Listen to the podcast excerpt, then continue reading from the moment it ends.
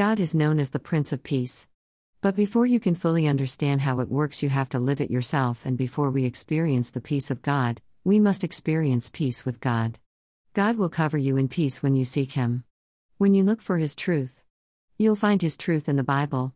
Some people call it the Book of Life. I never understood it until I lived it.